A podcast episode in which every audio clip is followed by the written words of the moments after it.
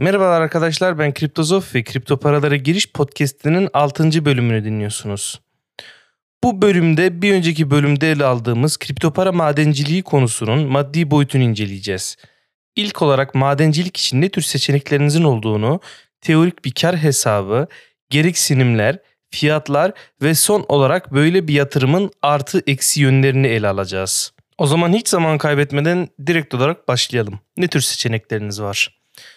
E, kripto para madenciliğinde ilk söylememiz gereken şey e, her kripto parayı e, aynı aygıtla madenlemeniz mümkün değildir. Yani her kripto paraya özgün e, kendi madencilik aygıtı vardır. E, bunun sebebi de şu aslında e, teorik olarak her her kripto parayla her kripto parayı aynı aygıtla madenlemeniz mümkün fakat e, verimli olmayacaktır. E, şöyle ki mesela Bitcoin e, ilk başta bir önceki podcast'te söylediğim gibi ilk başta sadece bilgisayar bilgisayarlarla CPU'lerle madenleniyordu. Daha sonra GPU gelişti. GPU'lerle madencilik gelişti. Daha sonra ASIC miner'lar geldi. Bunların birbirinin birbirini takip etmesinin tek sebebi yeni gelen aygıtın bir öncekinden çok daha verimli olması. Şu an siz GPU'lerinizle Bitcoin madenleyebilir misiniz? Evet ama bu ASIC mininglere karşı ASIC'e vereceğiniz aynı paraya karşı aynı karı getirecek midir? Hayır. Bundan dolayıdır ki e, her kripto paranın kendine özgün yani kendinde verimli olacak e, bir madenci aygıtı vardır.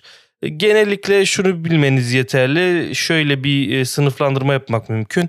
Eğer Bitcoin madenlemeyi düşünüyorsanız kesinlikle ASIC miner gerekiyor. ASIC madenci almanız gerekir altcoin e, madenciliği yapacaksanız GPU gerekir. E, altcoin'larda da genellikle Ethereum mining için, Ethereum madenlemek için AMD ekran kartları tercih edilir. Diğer bütün altcoin'larda da genellikle bu yine bahsettiğim gibi genel bir sınıflandırma e, Nvidia ekran kartları daha verimli olacaktır. Ee, küçük bir e, teorik e, kar hesabı yapalım. Yani madencilik sayesinde ne kadar para elde edebileceğinizi küçük olarak yani teorik olarak bir e, masaya yatıralım. 200 megahash yani bu e, 6 orta sınıf hatta üst sınıf ekran kartının çıkarabileceği Ethereum üzerinden çıkarabileceği madencilik gücü bunun fiyatı e, ikinci el piyasasında böyle bir madencinin fiyatı ikinci el piyasasında e, 30 bin 40 bin civarı fakat bu hesapta 30 bin liralık bir makineyi e, ele alıyoruz. Çünkü e, bu boğadan önce e, bu yatırım yaptığınızı varsayalım. Hatta yani boğadan önce bu 30 binde değildi aslında 4 bin liraydı 5 bin liraydı o makineler de şu an e, bütün ekran dünya genelinde bir ekran kartı e, ekran kartı krizi var ve e, çip krizi var. Bundan dolayı hepsi çok uçtu. Normal fiyatlarının 5-6 katına çıktılar. E, madenciler de buna e, şey etmedi. Aksine madenciler madenciliğin gelişmiş olması, kripto paraların fiyatının yükselmiş olması bunu daha da e, ağırlaştırdı bir nevi. Ee, yani 200 MHz'lık e, bir güç çıkaran makinenin 30 bin TL olduğunu varsayarsak e, günlük size şu anki mevcut koşullarda 23 dolarlık Ethereum kazır. E, 23 dolarlık Ethereum'dan size 20 dolar günlük kar bırakır. E, bu şundan dolayı makineniz çünkü elektrik tüketecektir. Yani ortalama 200 MHz'lik bir makine yani 800-900 watt e, civarında tüketecektir. Günlük hesabına bunu yaptığınızda bunun hesabını çıkardığınızda da işte günlük 2,5 dolar 2 dolar civarında yapar. Fakat hani burada üstün körü bir hesap yapıyoruz. 3 e, dolar diyelim. 23 e, dolar kazıdığınız için 3 doları elektriğe harcadığınızı varsayalım. Günlük size şu anki mevcut koşullarda 20 dolar kar, bıraka, kar bırakacağını söyleyebiliriz. 200 MHz'lık bir makinenin. Bu da günlük e, lira karşılığı e, şu anki kurla 151 TL demek e, mevcut haliyle e, elektrik fiyatları dahil bir madencilik makinesi e, 200 günde kendini ödüyor aslında. Yani bıraktığı karla beraber o sizin 30 bin lirayı ödemeniz e, 200 gün içinde makinenin kendi fiyatını çıkardığını 201. gününden itibaren ise makinenin kendi fiyatının dışında kar yapmaya başladığını e, başladığı anlamına gelir. Bu, bu hesapta da şöyle bir şey var. Ethereum'un ve kazıdığınız kripto paranın Ethereum şu anki hesapta da kazıdığınız kripto paranın fiyatının aynı gitmesi durumunda. Boğa'da genellikle fiyat aynı gitmez yukarıya doğru çıkar. Yani bu 200 gün sürmeyebilir bile atıyorum 150 gün olabilir. Eğer o kripto para madenlediğiniz kripto para 20 %25 artarsa işte 150. gün 150. günde e, böylece e, direkt o günü e, makinenin fiyatını çıkarmış olursunuz.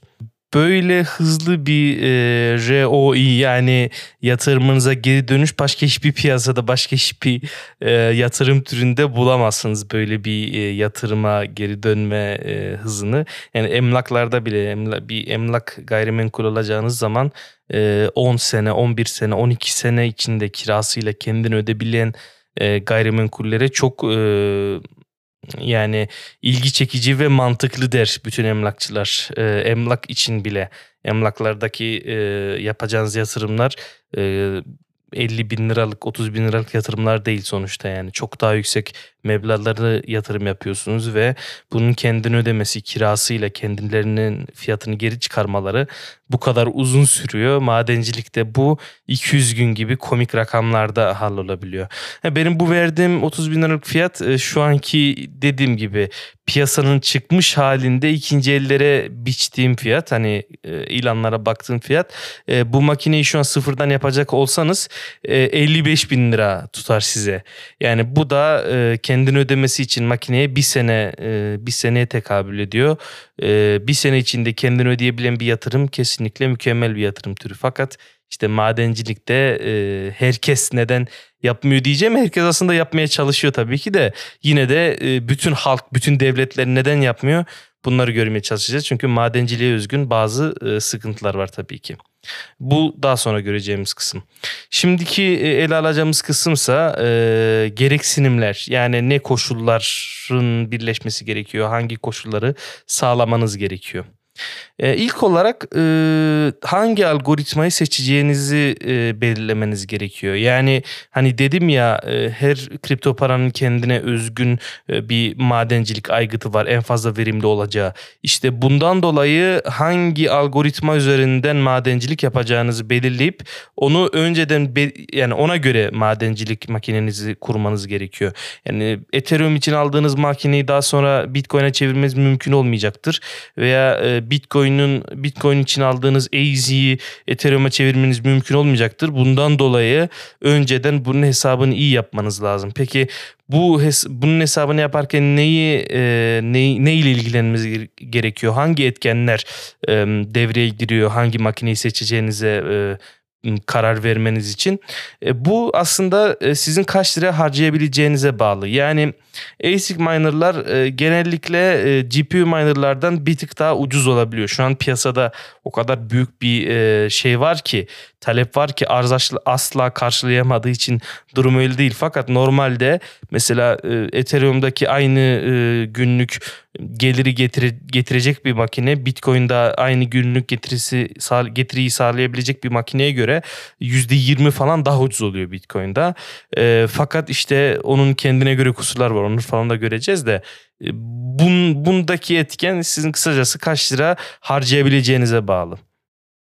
Yani e, çünkü madenciler aslında hani daha önce dedik tabii ki en verimli olduğu bir e, algoritma oluyor e, bir aygıtın. Fakat telefonunuzun, bilgisayarınızın bile e, madenci olması mümkün. Yani bunu sağlayan kripto paralar bile var. Telefonunuza uygulama yüklüyorsunuz. Telefonunuz üzerinden madencilik yapıyorsunuz. Yani bunların gerçek bir verimliliği yok tabii ki. Çünkü yarış dışı kalıyorlar. Fakat bunu özgün yapan, tek bir te, sadece telefonda telefon çiplerinde çalışmasını sağlayan bazı kripto paralar var. Blok zincirlerinin. Onlarda e, bir telefonunuzla bile madencilik yapmanız mümkün. Ee, bunlar olabilir. Küçük bir ASIC madenci olabilir. Birkaç ASIC'in birleşimi olabilir. Ee, birkaç GPU'nun birleşimi olabilir. Kocaman bir madencilik çiftliği olabilir. Bu tamamıyla sizin bütçenize bağlı. Ee, hani hangisini seçeceğiniz, hangi kripto paraya hangi kripto parayı madenleyeceğinizi seçmek bütçenize e, göre yapılacak. En büyük etken burada sizin bütçeniz olacak. Yani bütçenizi belirlerken de e, bütçenizi neye göre belirlemeniz gerekiyor? Tabii ki sizin alım gücünüz, kaybetmeyi öngördüğünüz e, para para ilk olarak. Daha sonra da elektriğiniz için kaç kilowatt yani kilowatt başı ödediğiniz fiyat. Yani Türkiye'de herhangi bir haneyseniz e, şunu söylemem gerekiyor. E, şu anki fiyatlara bakıp madencilikte sağlanan e, randımanlara bakıp e, atılmanız çok sağlıklı olmayabilir. Çünkü eğer e, yarın boğa biterse tabii ki böyle bir ihtimal e, herkesin e, düşündüğü bir ihtimal değil. Hani bu herkes yarın boğa bitecek diyemiyor. Birkaç ay herkesin herkes süreceğini düşünüyor. Fakat yarın boğanın bittiğini varsayalım. Ethereum geri 400-500 dolar olduğunu, Bitcoin'in geri işte ne bileyim 15 bin dolarlara gerilediğini düşünelim. Böyle bir durumda e, madencilik yapmanız asla e, pozitif randuman e, sağlamayacaktır. Yani siz günlük 23 dolar madenleyemeyeceksiniz. Atıyorum 3,5 dolar madenleyeceksiniz. E, elektrik fiyatına zaten 3 dolar veriyordunuz. 3 dolara yakın bir fiyat veriyordunuz. Yani günlük 50 kuruş için çalışacak makineniz bu boğa dışı olduğu durumlarda boğanın bitmiş olması durumunda gerçek randuman e, kripto para madenciliğinden elde edeceğiniz gerçek randuman bu. E, keza 2017 boğasından sonra da 2 e, sene boyunca 3 sene boyunca da çoğu madenci neredeyse zararına çalıştı. Zararında çalışmayanların hepsi de elektrik fiyatlarını az ödediği için zararına çalışmadı.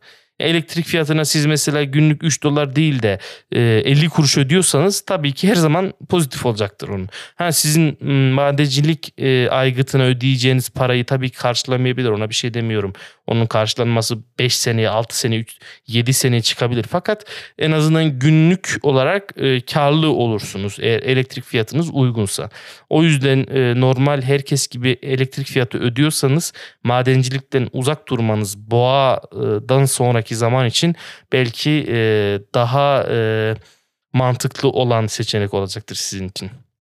Kendi tecrübemden örnek vermem gerekirse ben 2017 e, boğasında günlük 35 dolar kar yapan e, bir makine kurmuştum.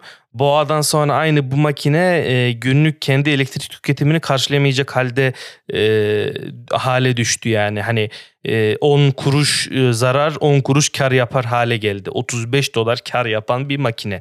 2017'de kurduğum bir makine vardı. Bu makinede durum böyleydi. O yüzden e, bunlara yatırım yapmadan önce bu koşulları da elektrik fiyatınızı da bunların hepsini masaya yatırıp ona göre bir hesap yapmanız e, en doğru su olacaktır. Bunun bütçenizi de bunun bütçesini de iyi belirlemeniz gerekiyor. Ee, bunun dışında e, başka ne tür gereksinimler var? E, madencilik makineyi bırak yani koyacağınız yerin tozsuz olması, e, nemsiz olması ve olabildiğince sıcak olmaması. Yani eğer mesela çölün ortasında yaşıyorsanız madencilik yapmanız asla asla tavsiye edilmez. Çünkü elektronik aygıtların biliyorsunuz e, ömürleri genellikle e, işte toz, nem ve sıcağa göre e, değişir. Yani sıcak bir ortamda sürekli zaten sıcak olan bir ortamda daha da ısınan bir parçanın ömrü e, soğuklarda çalışan bir parçaya göre çok daha az olacaktır. Bundan dolayı çok sıcak bir yerde yaşıyorsanız veya nemli bir yerde yaşıyorsanız veya çok tozun olduğu bir yerde yaşıyorsanız e, böyle yerlere madencilik e, yani maden böyle yerlerde madencilik yapmanız pek tavsiye olunmaz. Bunun dışında son son şeyi de son külfeti de madencilik makinelerinin e, sesli çalışmaları. Yani madencilik aygıtlarının hepsi ısı ürettiği için e, bunların bu ısının fanlar sayesinde soğutulduğu için makinelerden uzaklaştırıldığı için bu fanların sesi var ve hani makineyi 2 e, saat çalıştırayım 20 saat dursun 22 saat dursun deme potansiyeliniz de yok. Çünkü hani makine çalışmadığı anda e, hiçbir şeye yaramamış olacak. Hani uçak mantığı ne kadar uçak eğer e, havalimanının zemininde durursa o kadar para kaybettirir size. Yani kazanabildiğiniz parayı kazandırmamanızı sağlar. Kazanmamanızı sağlar. Maki, madencilik makinelerde de aynı durum mümkün. Tabii ki sessiz olmasını istediğiniz zamanlarda seslerini kısmak için makineyi kapatabilirsiniz. Fakat e, karından olacağınız için bu tercih etmeyeceğiniz bir şey olacağı için e, genellikle sesinden rahatsız, rahatsız olmayacağınız yerlere kurmanız e, daha e, avantajınız olacak, olacaktır. mesela odanızda yapmamanız böyle bir şeyi o makineyi odanıza kurmanız kurmamanız mantıklı olabilir. Ya da e, kol, taşınması kolay olan bir makine kurup e, odanızda olmadığı zaman odanızda e, odanıza yatmak için girdiğiniz zaman da odanızın dışında tutabileceğiniz bir e, şey yapabilirsiniz. E, bir ortam kurabilirsiniz makineniz için. Peki gelelim e, sıkıntılı e, daha doğrusu nasıl söyleyeyim dikenli bir sahaya. E, fiyatlar, fiyat durumu. Türkiye şartlarında madenci fiyatları akıl almaz yüksek demek isterdim. Fakat e, bu global bir durum. Yani Türkiye'de daha da ağır tabii vergilerden dolayı. Fakat hani dünyanın genelinde olan bir durum bu. E, 2017'nin balonun çok daha ilerisinde bir çıkış söz konusu olduğu için. Çünkü 2017 balonunun 3 katındayız şu an. E, inanılmaz bir madenci kıtlığı var. Madenci kıtlığı var. E, GPU üreticileri asla talebi karşılayamıyor korona olması, pandemi olması e, ve insanların evleri evlere e, kapanıp işte evlerde bilgisayarlara ihtiyaç duymaları hiç bunu iyi olarak etkilemedi. Hepsi birbirini daha kötü etkiledi. Şu an normal fiyatının hani e, normal ödemeniz gereken fiyatın bir madenci için, madenci makinesi için normal ödemeniz gereken fiyatın 4 katını, 5 katını vesaire ödeyerek elde etmeniz mümkün. Bundan dolayı da asla doğru bir zaman e, olmayacağını yani çok riskli bir yatırım olacağını söylemem gerekiyor. Hani eğer e, olur da e, fiyatlar düşmez ise GPU'lerde kripto paralar kripto para piyasası daha böyle 200 gün boyunca aynı bu boğa ile devam ederse şu an madencilik sistemi kurmak tabii ki maddi olarak mantıklı olacaktır. Fakat eğer olur da siz sistemi kurup 2 ay sonra geri boğa biter.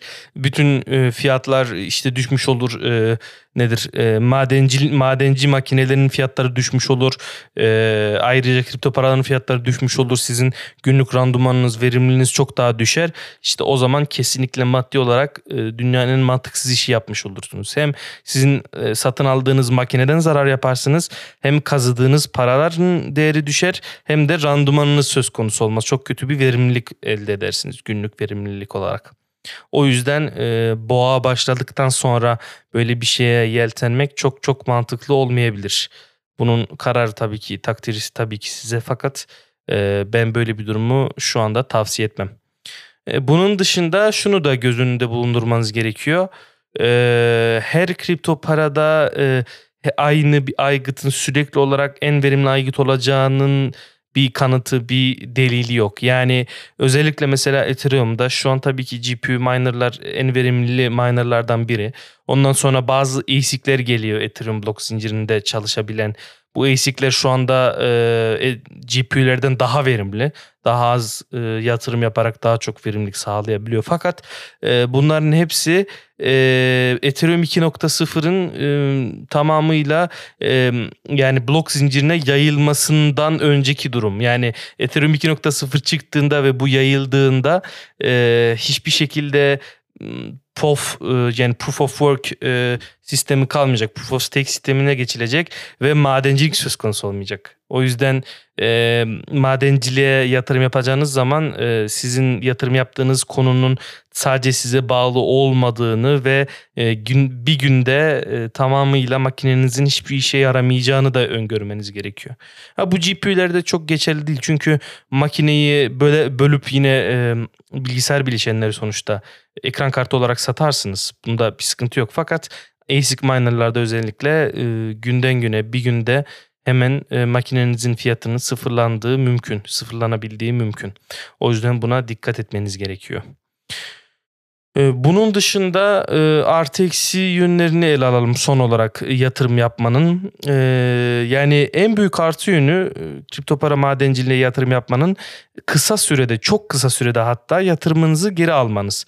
Yani return on investment e, yatırımınızın karşılığını alma süreniz normal dediğim gibi daha önce dediğim gibi gayrimenkullerde mesela 10 yıl olan bir gayrimenkul 10 yılda kendini ödeyebilen bir gayrimenkul çok böyle iyi bir fırsattır. Bütün herkes herkes çoğu emlakçı size onu alın der. Hani genellikle çünkü gayrimenkullerde 15 hatta 20 yılda geri kirayla kendini ödemesi söz konusu olur. Madencilikte öyle değil. Madencilikte e, bir seneden az bir sürede makinenin kendini ödemesi mümkün. İşte e, bu en büyük artı yönü. Yani çok kısa sürede e, yatırımınızın karşılığını alma. Bunun dışında e, yatırdığınıza oranla kar yaparsınız madencilikte.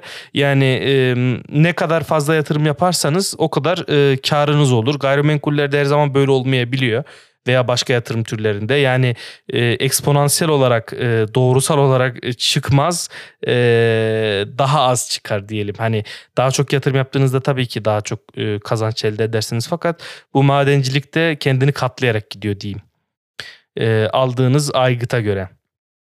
E, eksi yönleri ise bu yatırımın eksi ise e, istediğiniz zaman bunu durdurmanız, bu yatırımından yatırımdan vazgeçmeniz mümkün olmaz. Bir gayrimenkul aldığınızda baktı ve zarar yapmaya başladığınızda o gayrimenkulü satmanız çok zor olmayacaktır. Az bir zarar yaparsanız çıkarsınız.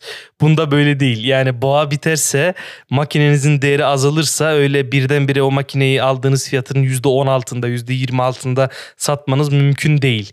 Ve e, bunun dışında başka e, eksi yönünde e, teknik sorun olduğunda kendinizin e, dışında bunun kimseye kimsenin çözmeyebileceği yani böyle bir ihtimal de var tabii ki.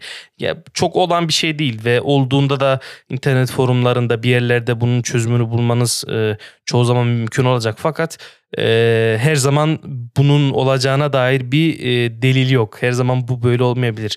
E, yine kendimden örnek vereceğim. Ben 2017'de dediğim gibi şey kurmuştum madencilik makinesi kurmuştum AMD kartlarıyla. AMD kartlarında şöyle bir driver sıkıntısı vardı. 4 e, kart tespit ediliyordu fakat 6 e, kart tespit edilemiyordu. Neden olduğunu işte e, nedenini çok kişi açıklayamıyor fakat bunun çözümünü açıklıyorlar. İşte BIOS'ta bir yerden hem ekran kartı sayısının tespit edilmesi için hem bir ayarı açman gerekiyor. Onu yaptığında 5 kart te- tespit ediliyor fakat 6. yine tespit edilmiyor. Onun dışında işte bir driver eski bir driver driver yükleyip e, bir ekran kartına yeni driver'dan yükleyip bir şeyler yapıyordunuz. Kısacası yeniden o altı kartın e, sistem tarafından görülmesini sağlayabiliyordunuz. Ama işte bunun cevabını bulmamış da olabilirdim. Bunun, bu sorunu benim dışında birisinin e, yaşayıp ve çözmemesi de mümkün olurdu. Böyle bir durumda da ben de kendi sorumu da çözemezdim. 6 ekran kartı satın alıp sadece 5 ekran kartıyla çalışan, 6 4 ekran kartıyla çalışan bir makine kurmuş olurdum. Bu sorunu e, siz de yaşayabilirsiniz. Böyle teknik soruları. E, genellikle dediğim gibi genellikle bunların cevabı oluyor internette. Hatta e, şu hafta şöyle bir şey açıklandı. E, hatırlarsanız Nvidia ekran kartlarının madencilere satılmaması için ekran kartlarının madencilik gücünü azaltan bir driver çıkardı. E, bundan dolayı işte madencilere tokat vurduğunu falan filan e, ifade ederek böyle biraz şey yaptı, demagoji yaptı Nvidia. Daha sonra bir e, bir kişi bu driver'ı kırıp e, bu driver'ın ekran kartları için e, madencilik kapasitesini sırlandıran yazılımını silip e, ekran kartının gücünün %100'ünü elde edebildi. Yani böyle şeylerle uğraşan bunlar bunları yapmak isteyen çok kişi var. E, genellikle o yüzden sorununuzu çözmeniz mümkün olacak. Fakat bunun garantisi asla yok. O yüzden dikkat etmenizi ve bu konularda da sıkıntılarınız olduğunda bunları tek başına çözemeyebileceğinizi de öngörmeniz gerekiyor. Ha, e, madencilik e, maddi şeyi dışında, maddi boyutu dışında kesinlikle e, benim açımdan en azından ve bu konularla ilgisi olanlar açısından e, deneyimlenmesi gereken bir şey. Yani ben dediğim gibi e, bir tane Ethereum bloğu bulmuştum o madencilerimle. O koskoca Ethereum blok zincirinin bir halkasının kendimin yaptığı bir makineyle yazılmış olması beni gerçekten çok mutlu eden bir şey de bu merak konusu. Hani bu sizin e, ilgi alanınızla ilgili daha fazla. Maddi boyutun dışında madenciliği neden yapabileceğinizin sebeplerinden biri de bu olabilir. Bir yorum daha e, yapmam gerekiyor. E, tecrübe olarak bildiğim ve daha doğrusu duyduğum bir e, madencilik şekli daha. E, dediğim gibi boğadan sonra, boğadan sonraki dönemlerde genellikle madenciliğin randumanı yani verimliliği sizin günlük yapacağınız kar tamamıyla sizin elektrik için ödeyeceğiniz fiyata bağlı. E, Türkiye'de durumun tam olarak nasıl olduğunu bilmiyorum. Fakat Fransa'da barajlar bile özelleştirilmiş durumda. E, o yüzden baraj baraj işletmecileri bile e, elektron elektrik üreten barajların işletmeleri bile özel şirketlere ait. Bu şirketler de bazen e, işte barajları hiçbir zaman tamamen kapatamayacakları için ve bazen elektrik üretimi ülke genelindeki elektrik üretimi çok olduğu için e, elektrik den elde edebilecekleri elektrik satarak elde edebilecekleri fiyat çok yüksek olmadığı için bu kocaman bu koskocaman şirketler bile e, madenciliğe yönelmeleri mümkün olabiliyor. Bu ülkemizde böyle bir durum yok e, benim bildiğim kadarıyla. Fakat Fransa'da bunun örnekleri var. Hatta bunu yapan da e, benim e, tanıdığım bir şirketin e, sayesinde oluyor. Bu bunlara, bu barajlara, bu madencilik aygıtlarını sağlayan Just Mining diye Fransız bir tane e, blok zinciri üzerinden yatırım e, yatırım uzmanlığı şirketi. E, işte bunlar e, bu baraj sahiplerine madencilik ekipmanları kurmuştur. Yani böyle bir örnekler de var. Elektrik üreticiyseniz yani madenciliğe yönelmeniz e, mantıklı olacaktır. Boğadan sonra bile size verimlilik sağlayabilecektir. Yani kısacası şu yani bu verdiğim örneği anlamayanlar varsa e, bazen öyle durumlar oluyor ki e, bir ülkenin elektrik e, üretiminde elektrik e, altyapısında e, baraj sahiplerinin elektrikleri satması e, çok fazla gelir sağlamıyor e, ülkeye. Yani çok e, nükleer santraller vesaire çok e, çalışır durumda oluyor. Onlar e, çoğu yani ağın e, ihtiyaçlarının çoğunu karşılıyor. Bundan dolayı barajların elektriklerini ülkeye satmaları çok fazla kar elde etmemelerini sağlıyor. E, bu üretilen elektriği sıfırlamak mümkün değil. Çünkü baraj tamamen kapatmanız mümkün değil. İlla ki az elektrik üretiliyor. İşte bu gibi zamanlarda sadece bu zamanlara özgün olarak e, madencilik makineleri devreye giriyor ve o barajın ürettiği elektrik bu madencilik makineleri tarafından tüketilip normalde e, ülkeye elektrik satmalarından daha fazla kar sağlamalarını sağlıyor. İşte böyle örnekler de var. İşte dediğim gibi burada önemli etken boğa dışında da e, sizin elektrik için ödediğiniz fiyat. Elektrik üreticiyseniz böyle bir çözümle çözüme yönelmeniz mümkün olacaktır. E, madencilikle ilgili e, ikinci podcast'im buydu, ikinci bölüm buydu. Daha fazla dediğim gibi maddi yönüne, kazanç yönüne odaklanmaya çalıştım. Ee, ya özetlemem gerekirse madenciliğe şu anda yatırım yapmak mantıklı mı sorusuna cevap vermem gerekirse yatırım tavsiyesi değildir. Fakat e, bence mantıklı değil. Çünkü e, aygıtların fiyatları da uçtu. E, boğanın da istikrarlı bir şekilde ben e, bir sene boyunca hala devam edeceğini şahsen düşünmüyorum. E, yani Bitcoin'de kripto paralarda her şey e, dönemsel. E, bir dönem iyi gidiyor, bir dönem kötü gidiyor. Hani bunun da e, bu kadar sağlıklı, istikrarlı senelerdir e, sürmesinin sebebi de bu dönemlerin olması. İyi dönemler de olmak zorunda, kötü dönemler de olmak zorunda. Yani genellikle çok kötü dönemler de iyi dönemleri tetikliyor. Çok iyi dönemler de kötü dönemleri tetikliyor. Şu an e, çok iyi bir dönemdeyiz. O yüzden neyi tetikleyeceğini e, siz karar verin. Ha, daha birkaç ay boyunca devam edeceğini düşünüyorum ben kendi şahsi görüşüm. Fakat e, bunun bir seneye kadar uzayacağını düşünmüyorum. bir sene kadar uzaması için artık blok zincirlerinin ve bu teknolojinin devletler tarafından tam anlamıyla benimsenip artık hani uluslararası transferlerde vesaire doların yerini falan alması gerekiyor Bitcoin'in. bu Tabii ki Bitcoin'in e, final e, amacı bu. Fakat e, şu anda bu olur mu sorusunu cevap vermemiz gerekirse e, bilemiyorum. Cevap bu olacak. Yani sanmıyorum aslında doğru cevap bu. O yüzden e, bu boğa e, daha bir sene süreceği sorusuna benim cevabım düşünmüyorum olacak.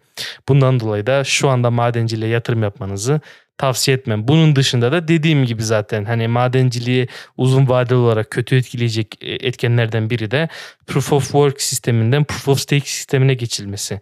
Proof of Stake sisteminde madenciye ihtiyaç kalmıyor. Çünkü artık e, madencilik gücünüze göre değil fakat sermayenize göre e, ağın güvenilir bir e, düğümü haline geliyorsunuz. Böyle olunca da madencilik diye bir şey kalmıyor yatırımcı diye bir şey oluyor.